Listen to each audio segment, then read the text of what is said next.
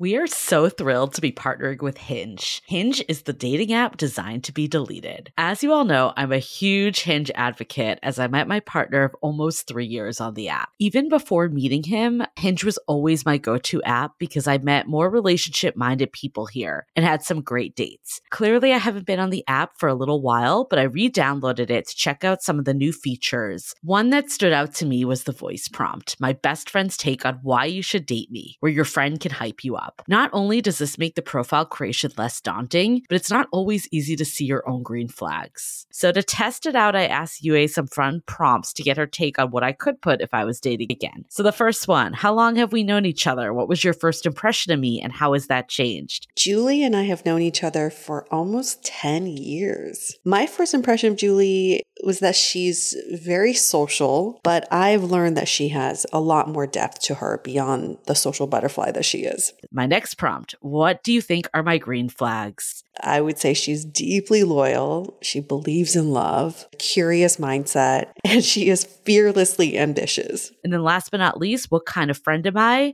Julie is the kind of friend who will always have your back, no matter what. Damn, that feels nice to hear. So download Hinge and try voice prompts today. Then find someone worth deleting the app for. I love wine, but sometimes it can get really expensive, which is why I'm so excited that today's episode is brought to you by Last Bottle Wines. If you don't know, they're a Napa based online wine shop with a twist. They offer just one hand picked wine per day until it sells out, which is often in hours. So, new day, new wine, always at incredible prices. We're talking 30 to 70% off retail. And the best part is that there's no subscriptions, no fees, and no minimum purchase, just a daily email with a really great wine. They're offering Dateable listeners 10% off your first order with code Dateable. And now is such a great time to join as their marathon sale is coming up on March 28th and 29th. They flip that one day rule on its head and offer back to back deals, which means that wines are only up on the site for a couple minutes at a time and shipping is 100% free. They send us a mini marathon package of some of their favorites, and let me tell you, they were delicious. Sign up at lastbottlewines.com and use the code DATEABLE and find out why Last Bottle is the most fun way to discover and buy amazing wine. The Dateable podcast is an insider's look into modern dating that the Huffington Post calls one of the top 10 podcasts about love and sex. On each episode, we'll talk to real daters about everything from sex parties to sex droughts, date fails to diaper fetishes, and first moves to first loves. I'm your host, Yue Xu, former dating coach turned dating sociologist. You'll also hear from my co host and producer, Julie Krafchick, as we explore this crazy dateable world. Hey everyone, welcome to another episode of Dateable, a show all about modern dating. We're going to just take a jog down memory lane for this episode and talk about the very beginnings of online dating and also online porn, the kind of the evolution of love and sex when it comes to online. We've got, can we call you the godfather of online dating, Gary?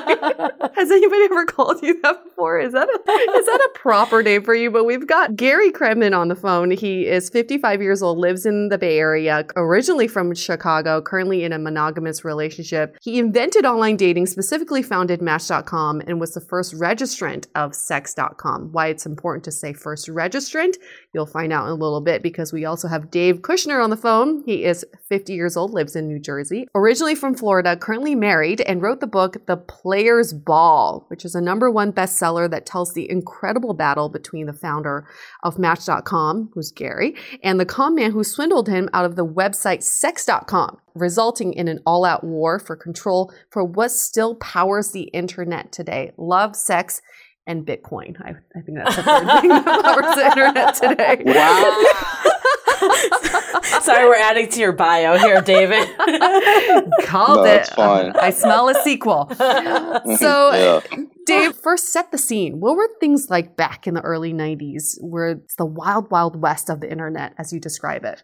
Um, you know, in the early 90s, there were very few people online at the time. And certainly those that were online were not thinking about dating. I mean, they were just thinking about like Star Trek and the Grateful Dead and like exchanging brownie recipes. And still, sort of considered geeky and underground and something academic. There wasn't the web as we know it today. It was just these bulletin board systems where you would just sort of call up on someone else's computer and see just text. And it was, there really wasn't the internet as we know it today at all, let alone dating. That is so foreign, probably to like 99% of our listeners.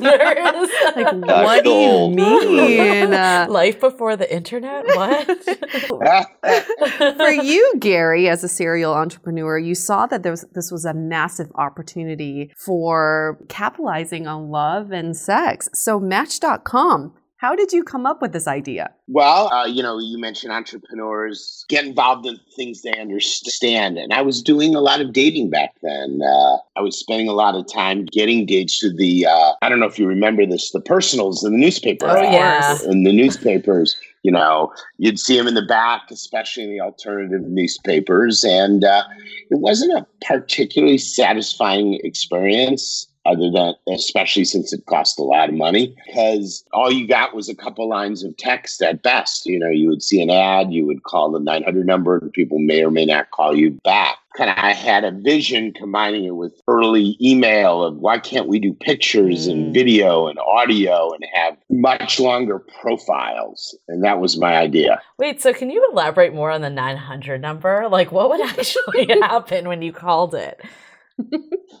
so how it would work, it was crazy. You would pay money to write a couple lines, cryptic lines in the back of, uh, let's say, the alternative newspaper, the San Francisco uh, Guardian. You know, single Jewish man looking for uh, you know, married Jewish woman, whatever the ad was. Okay, and the newspaper would charge you for that but in addition, you, you would call a 900 number. And on the 900 number, you'd leave a message. And then you may or may not leave your phone number. So it's really not a good way of doing business. How much was it?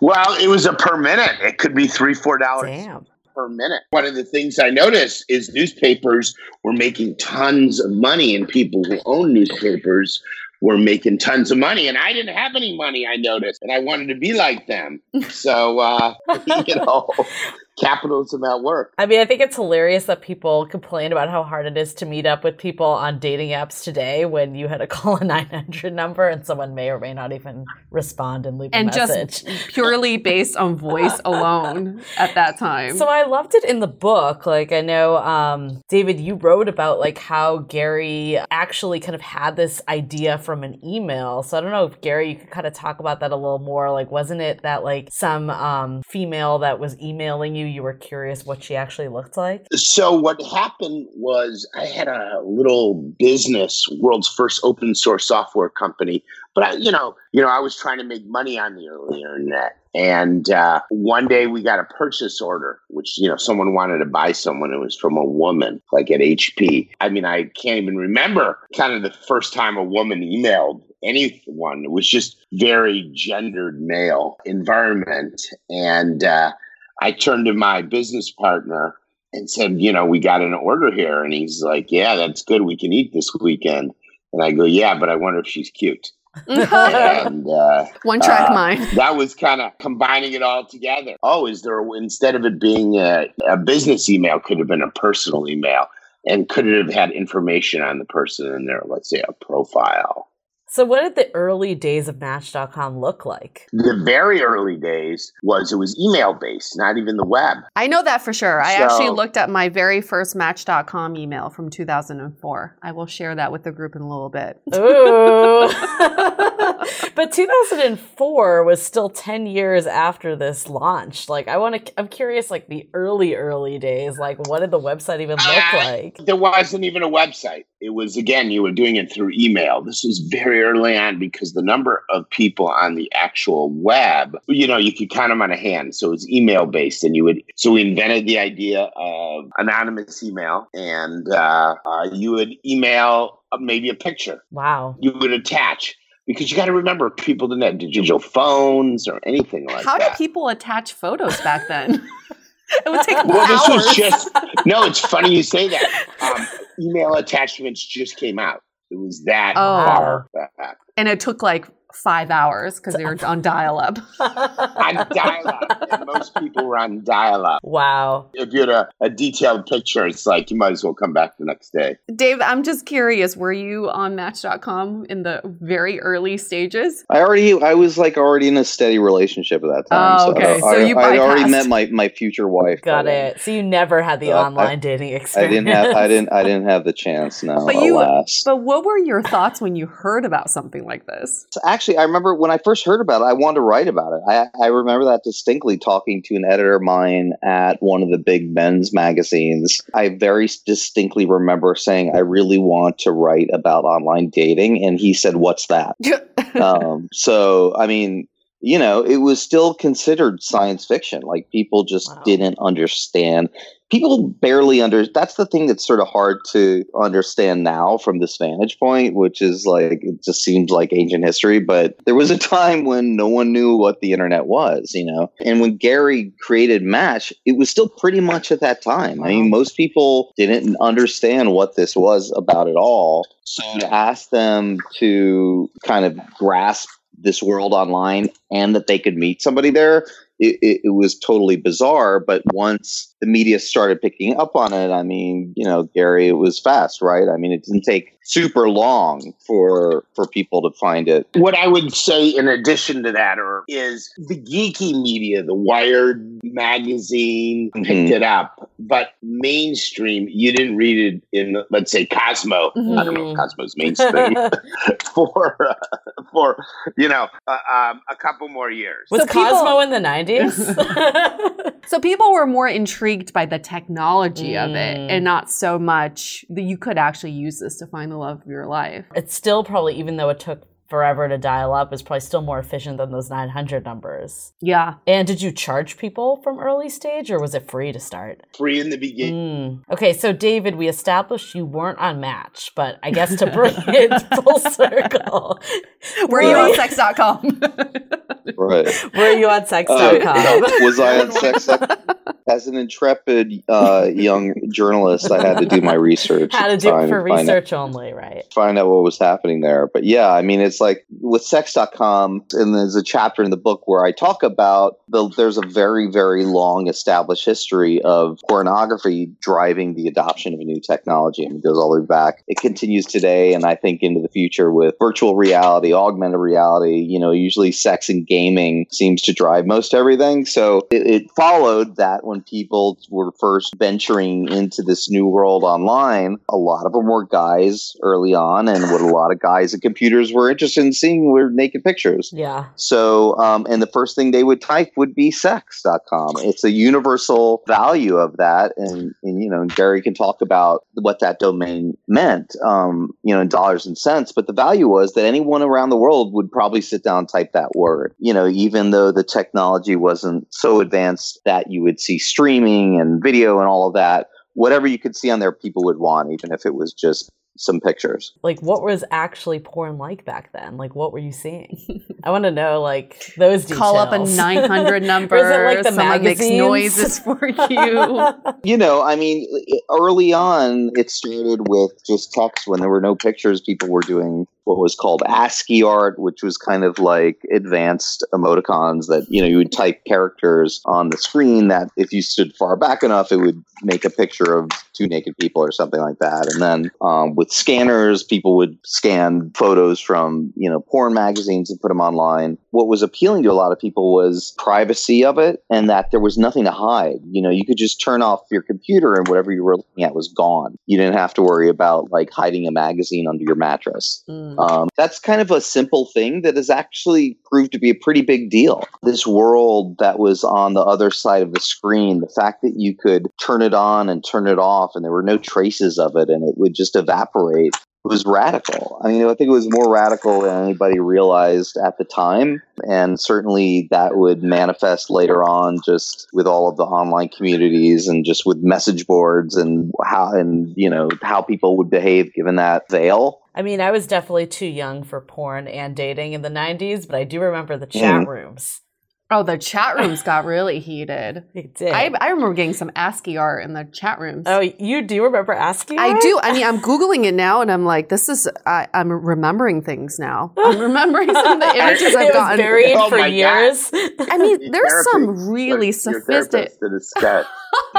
There's some very sophisticated ASCII art out there. I thought it was more people cartoonish. people put a lot of time into that. Like, look know. at this, Julie. I'm, I'm, we'll have to link to this one, but it Whoa. looks like real. It looks like a real photo. Yeah, it's basically for any Yeah. listeners, it's like a guy fucking a girl from behind, but it's like It's all shadows. Right. yeah, it's, all like lines. It's very and beautiful. shadows. I'm actually Maybe very their impressed. ASCII art's gonna have a comeback after this episode. They call it Yeah. prehistoric internet porn. Wait till the hipsters get their hands on Oh, this. yeah. It's going to Totally be all coming over back. these That cafes. is true. There is a kind of an arty thing. That's a great idea. Someone needs to uh, Gary, these get on it, Gary. Gary, and release I want 2%. I think. Bring it back. Bring it back, bring it back. That's great. Company that I started before Match, the one where I got the purchase order, we used to sell those. What? Um, it wasn't, you know, kind of the adult stuff, pictures of lions and stuff, but there would always be like one or two pictures of Farrah Fawcett or something like that made of characters. And people Right. would buy that stuff. Wow. you sold ASCII art? oh, oh my god! I had this pro uh, this company. Remember, very early, um, we'd sell forty pro- op- programming aids. Okay, forty programming aids for ninety nine dollars, open source software, and then we would have like art. well, You'd get get some free art along with it, but the art would be like pictures of Farrah Fawcett. wow. So that's a good example. But going back to sex, sex.com, what happened? Let's talk about like the Yeah. crux of the story here. The whole book is basically about Gary fighting against uh, Stephen Cohen for the rights to the domain. Gary, did you even want to manage sex.com? What did you want to do with it? Well, the, sure. The context of the whole story was I registered more than just than Match.com. I had a bigger vision, kind of going back to the newspapers, which is all these people who own. You probably don't remember this. One of the billionaires, billionaire families, were people who own newspapers and media. A little bit different today but you know the. The Chandlers and, and other families had these great monopolies because they own newspapers and how newspapers made most of their money was on classified advertising and my thought was why don't i be the online classifieds equivalent in fact the parent company for match.com was online classifieds inc Mm. because I had this vision that so I registered all the domain names involving classified advertising. Jobs.com, autos.com, Yeah, Smart. property.com, everything in the back you would see because I was going to do what I did for match.com for the others in fact. I talked I went out to talk to all the newspapers to tell them about this vision and they pretty much uniformly laughed in my face. Oh, newspapers have been around for a 100 years they're going to be around for another hundred years. You know, Mm. Who's laughing so now? Uh, yeah, they really believe that strongly. So, and, and as an afterthought, I registered sex.com because you know they kind of had the personal ads. They had a little bit of sex in them, so I registered sex.com. It was just one of the names. So you didn't want to be the the inventor of fucking and sucking online, as uh, Stephen Cohen called himself. I got that from your book. to, to quote, uh, I didn't. I didn't have the vision. In fact, I'm usually pretty good with social trends, but I did miss the value of porn. Didn't see that. My bad. Yeah, and I would say But eventually, I got it. sex.com is poorly managed today. It's just all giffies. Yeah, So we were boring. just looking at Are you it. there? we did some It's research. weird. It's actually really weird because to me, people have asked me that, you know, after when the book came out about what it's like now, and I said the same thing. And it kind of reminds me of that restaurant that's in the strip mall in your neighborhood that always is doomed. You know what I mean? Like no matter what they put in there, it doesn't do well. So it's it is kind of weird that nobody's ever been able to capitalize on It's such a Ugh. waste of a great domain name. but it transformed internet history, as we all have seen from this book, and just everything there. I guess, like David, what made this story so interesting that you had to write about it? You know, I mean, I think that it, it's just it's a it's a wild story, and the I mean, what the lengths that Gary had to go to try to get this site back were insane and beyond anything you could imagine. I mean, going starting in Silicon Valley and heading down into like you know ending up at a shrimp farm um, in Mexico, and uh, so there was all of that, but at the same time, you know, you had a really interesting way of looking at um, the rise of the internet, you know, in a, in, in a manner that to me was for a mainstream audience would be kind of contrarian and just surprising, you know, because I think that most people, when they think of the story of computer age, they think of Apple and they think of Facebook, but they don't really think about these, you know, what I call the Wild West years when the rules were just being worked out. And for anyone who's not familiar with the story, fill us in on who Stephen Cohen is and how does he play into the story. Gary, do you want to tell them about your friend, Stephen? Sure. Your BFF? Our friend is, uh, as broadly Yeah. defined. Um, Stephen Cohen was a uh, maybe a criminal genius, five-time convicted felon. Things like bankruptcy fraud, obstruction of justice, making false statements under oath. Oh my God, he's like our president. All of those the same guy. Is Maybe Stephen it's Cohen a fake name for Oh Donald Trump? Did have aliases. Yeah. Oh my God, I've never thought That's about funny. that before. Uh, Donald Trump would want Um, sex.com. Just yeah, saying. it all it all makes sense. It funny. does. It makes more sense now. Um, and uh, he was always obsessed with sex. He ran a swinger club. In fact, he was arrested for running a swinging club in Orange County. And he got off of it by be, be, being his own lawyer in court and convincing a jury that since he wasn't making any money on it, he really wasn't. It really wasn't a brothel. Uh, so clearly, a smart or creative person. He was the inventor of fucking and sucking online. So there we go. I just love it. I can't stop saying it. Right. Yes. Well, that you know that that was Stephen. You and then and then what happened? the fact that he didn't the quote the judge the, the fact that he didn't own the name really didn't mean anything to a con person like him. He would just get it. One of his specialties was kind of stealing people's property stealing people's stuff not with a gun but with a pen because he was a forger among other things. So he he convinced uh, the registrant kind of like the dmv someone there that it's his not mine. And then when I complained about it. He was able to convince them, you better not that domain name back to him. It's mine. And that's why I had to go to court on the whole thing. And going back to Match.com, Gary, what happened to it? What happened to your relationship with Match.com? So when when finally got the product launched, the company, it turned out actually to be pretty successful, uh, including days where it would grow at two to three percent a day, Wow. which is is no laughing matter in business. What came to pass is I wanted to expand it to not just long term dating, but let's say short term dating and uh, more inclusiveness, LGBT. That freaked out the people who put up the money in the beginning. And unfortunately, it was the time of She with the Gold made the rules.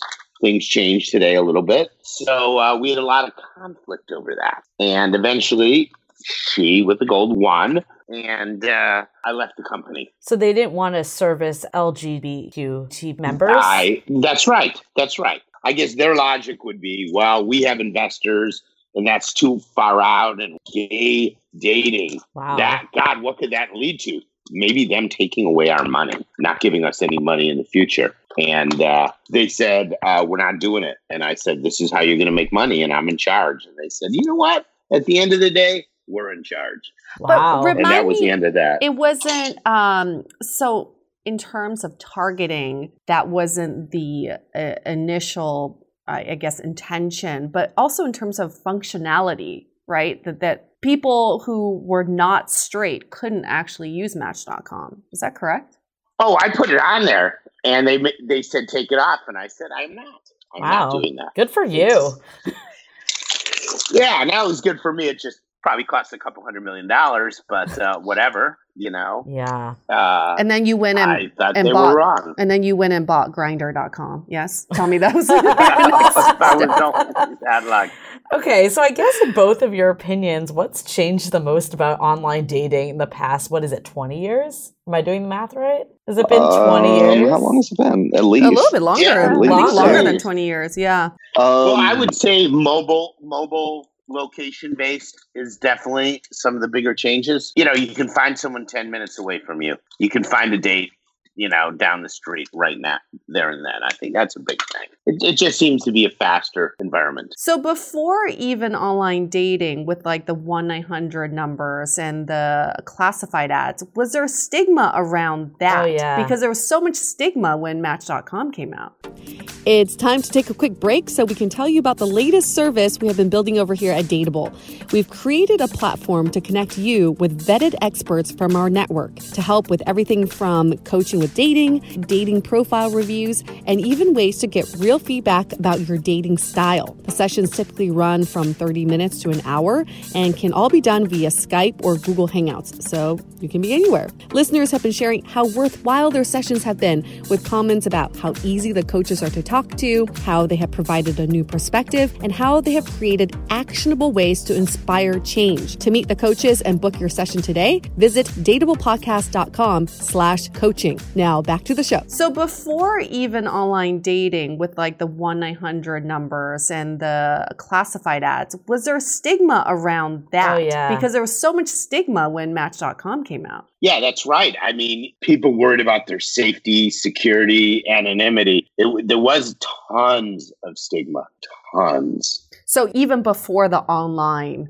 boom, there was still stigma around just personal ads. Oh yeah, that was risque to do a personal ad. You know, I don't know how people thought they were supposed to meet. Like, oh, we met in bars. You know, like that's less risque. I, I don't know what they were thinking back then. Well, back then everyone you, have to be introduced by their parents? Exactly. Back then, you think you just meet a neighbor or a coworker or a classmate, and then you just get married right away. But I think what happened was people realized there's just a whole world out there that you can meet. And I remember when I was first introduced to Match.com, I was so intimidated by looking at all the profiles because I kept thinking, I can't. First of all, I lived in Norwalk, Connecticut. For anybody who's been listening for a while, Your favorite it's place? My favorite place on earth where everyone's super cool and diverse. No, I I really thought, oh my gosh, I'm not gonna find anyone. And I went on match.com and my first experience was like, holy shit, there's a ton of singles on here who are all in my age range, who uh, look somewhat attractive. Yeah. I was really excited because I had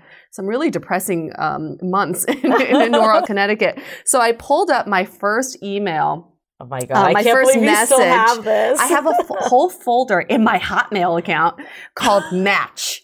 And it's all the emails I ever got from Match.com. My first one is from November 29th, 2004, from a, someone named C, CJ Boyce. My username was DZ. I don't know where I came up with that. CJ Boyce, you still out there? CJ Boyce, I'm looking for you.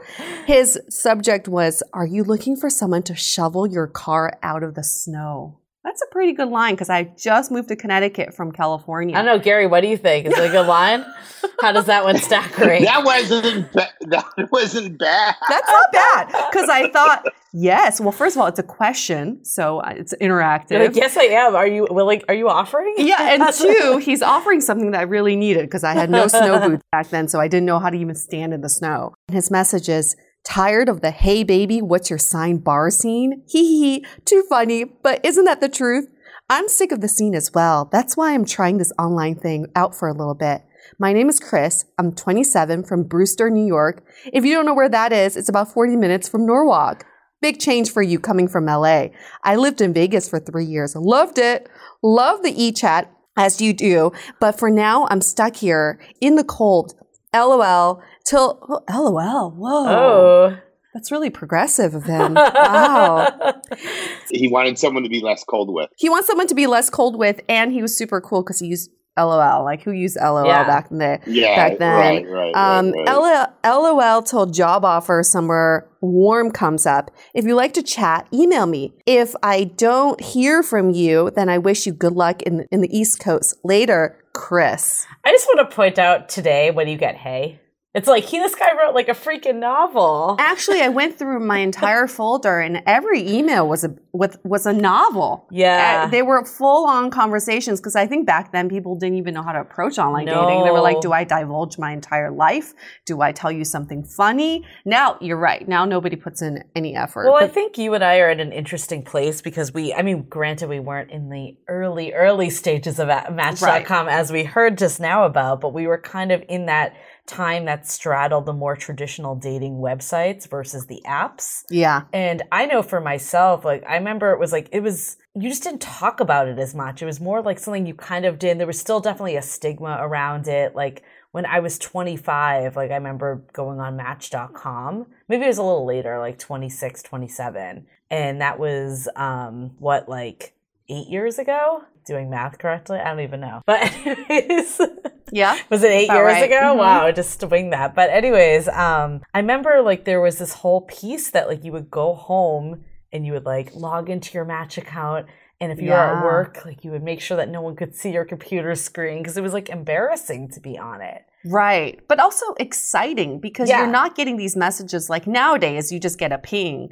But back then you actually have to log into your email and who had internet on their phone? So you No. obviously have to be near a computer. So it was really fun getting these messages. Totally. But something kind of taboo as well. You're like sneaking around And you doing like, it. I remember my friends and I kind of like devoted, like, it would be like Wednesday night, let's go on Match and like email everyone. It was like a thing. But I also think, for me at least, like, I remember um, there were years, like, even in college, like, I didn't really date all that much. Like, it was more like you would meet someone at a party and it would be just like, Hook you up. hook up. Yeah, it was like very hookup central, and like I can count the number of like actual dates I went on like on my hand. It was not very much. And I remember like even into my early twenties, like I would just like meet people out at bars, like you were drunk. Like, it just wasn't like the best gauge of like actually meeting someone to have a meaningful relationship with. So I remember like when I first signed up for Match, like it was like a big thing because it's like you got to write the whole profile. But I remember like going on like really nice dates, like going to like mm-hmm. nice restaurants and kind of getting like wined and dined. Yeah. And I was like, this is what dating is like. So I think like Yeah. And what's happened today? I know. Now it's like you're you should be lucky if you get a hot dog. Yes, exactly. And, and a real hot dog, maybe no. not. You know what I mean? I don't know. We still have had like I know um, there's so many dating apps out there, but I remember like we talked with um, David Cruz, who's like a dating and relationship expert that was a former matchmaker too on Millionaire matchmaker. yeah, and he was saying like if you're looking for something serious, like Match.com, eHarmony, they still exist. Like yeah. these sites are still out there. Like if you're on Tinder, like it's kind of like if you think about bars that you go to, right? It's Yeah. like there's like that trashy dive bar that everyone's like the last call place that it's like we'll just like hook up with anything versus like a nice upscale lounge. Right. It's a serious dating. You think about going to match.com because you're serious about dating. Not like- Exactly. That's kind of how it evolved. but Gary, And- I'm and, just and, and, and I saw that, and I saw that, and I knew there would be kind of different graduation um, levels for different people, and that's how it worked out. What's interesting about you, Gary, is that you're not in the dating industry. You're not like a dating expert, relationship coach, a therapist, but you saw that there was a need in the market for something like this and you jumped on it. Now looking back at the evolution of online dating and how match.com has turned and how match.com has turned out, is this do you sometimes think about getting back into the dating industry? Well, I've helped out some startups over the years, but uh, I've kind of moved on from it. It's kind of a tough industry, I would say, now to make money on. Yeah. just because there's there's there's so much noise out there. It is a network kind of business. What I mean by that is the more people on your in, in your database, the more likely someone is to use it, generally speaking, because you don't want to go someplace where you can't date anyone. So because of that, I think it's a tougher business. There's some entry barriers. I feel like Tinder really shook up online dating. Like Match was kind of like the first shakeup, and then Tinder was the second one, which ironically was incubated in Match. Right. Well, I think I, I think that's actually a pretty interesting point. They there has to be some kind of technological or some other type of leap to beat an incumbent in the field, and I think Tinder was that one Yeah. for dating, and there probably will be another one in the future. I'd say, yeah, kind of that more mobile use of Facebook's uh, Mhm. database. If you recall, that's how you got going Mhm. on Tinder. You know, it's suck in Facebook friends and then look for friends of friends. So I, I think their innovations do happen like any other business. Yeah, well, I think like Tinder was in. I remember because I was also dating in like the rise of Tinder 2012 when it like exploded. And I, I loved Match because I went on really quality dates. Matched uh, and eHarmony.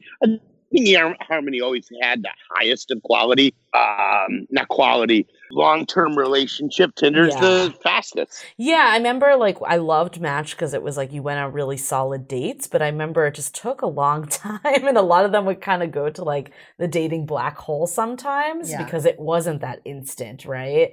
And I thought I remember like when Tinder first came out, it was just like instantly everyone Yeah. messaging you all the time. You got a lot of DTF messages, but that's also besides the point. But you were getting a lot of messages. I remember going on like date after date, like double booked like three times a Mhm. week. So it was just like the quantity was so mass because it was easy access. Like you were just saying, Gary, it's like anyone with a Facebook account could sign up. There wasn't that long profile. However, I think we long for the days also where there Mhm. maybe was a bigger barrier to entry. Yeah, makes sense. Well, my longest relationship I attribute to Match. We met on Match. We dated for five years, and that's still my longest relationship ever. So, thank you. I had a relationship off match also, so thank How you. long- how long was Not yours? long. It was like six months. Hey, that's but- pretty sizable. I think that's that's respectable. what about you, Gary? What, if you had to do Match.com all over again, what are some things you would you would do differently? Well, a lot of it was some internal politics within. You know, I wasn't uh, actually right now. I'm a public servant elected by 300,000 people. I've kind of changed careers a little bit. Uh, I would have been a little bit more political, and uh, I probably could have got a lot of the things I wanted done with my crazy ass investors if I would have just listened a little bit more and not been such a we do it my way or the highway. You know, definitely. But I think a lot of people would say that about their lives, wouldn't they? You know. What about like dating, like like the actual style of the dating site? Like, is there anything in the future stuff that you were like, oh, that is that was such a great idea, or do you feel like the way you did it was No, the way you I, I did feel it? good. I feel good about the time we did it right, and we helped satisfy market needs. Yeah. No, no regrets in that way. I guess what advice would you have for modern daters today?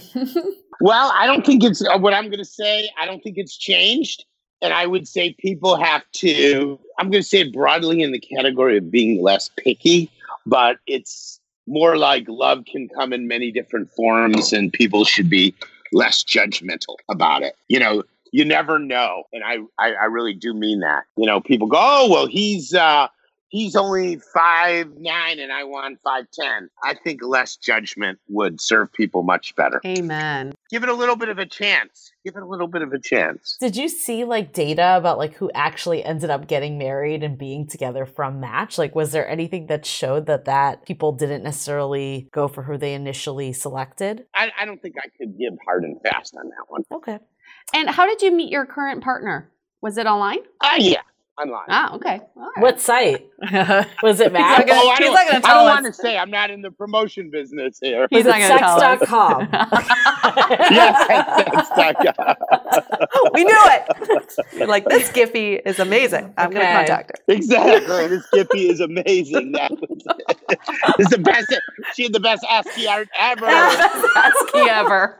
Best ass know, on the a- ASCII ever. Going to the segue to takeaways, my biggest takeaway is ASCII art is coming back. Yeah, you know, I have a No, black no, and white we- printer. We need to Let's. get ahead of it. We need to get ahead of No, this. we- thing. this needs to be a business. thing. I know Gary patented that shit. Yeah, there's got to be a, a more time efficient way of making ASCII art, and then we can send those instead of emoticons. The new emoji. It's You heard it here emoji. first. um, my biggest takeaway, regardless of what happens with online dating and offline dating, we just have to work with the technology instead of against it. I think oftentimes we blame technology for some of the dating problems that we face, but it's really how we use it.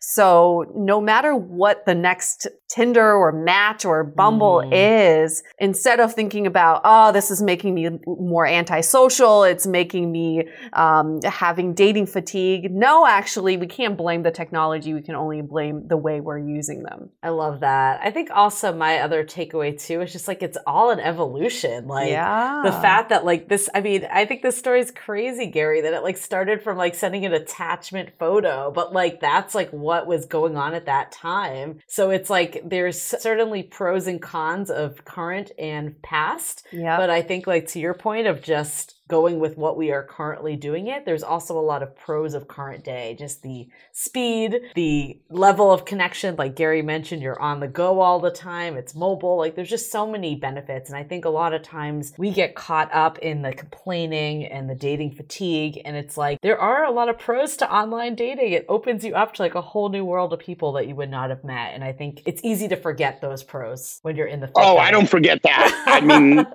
there's a saying in business contact equal contracts. And I think Oh. the more dates you have, the more likely you find that the right one. So you're a numbers game guy. Within reason. It's not all numbers, but not if if if you're not getting out, you're not getting any. How about that? There you If go. you're not getting out, you're not getting any. That's, that, that is a great line to end this podcast on. if you're not getting out there, you're not going to get any. That's very true. You got to be in the game.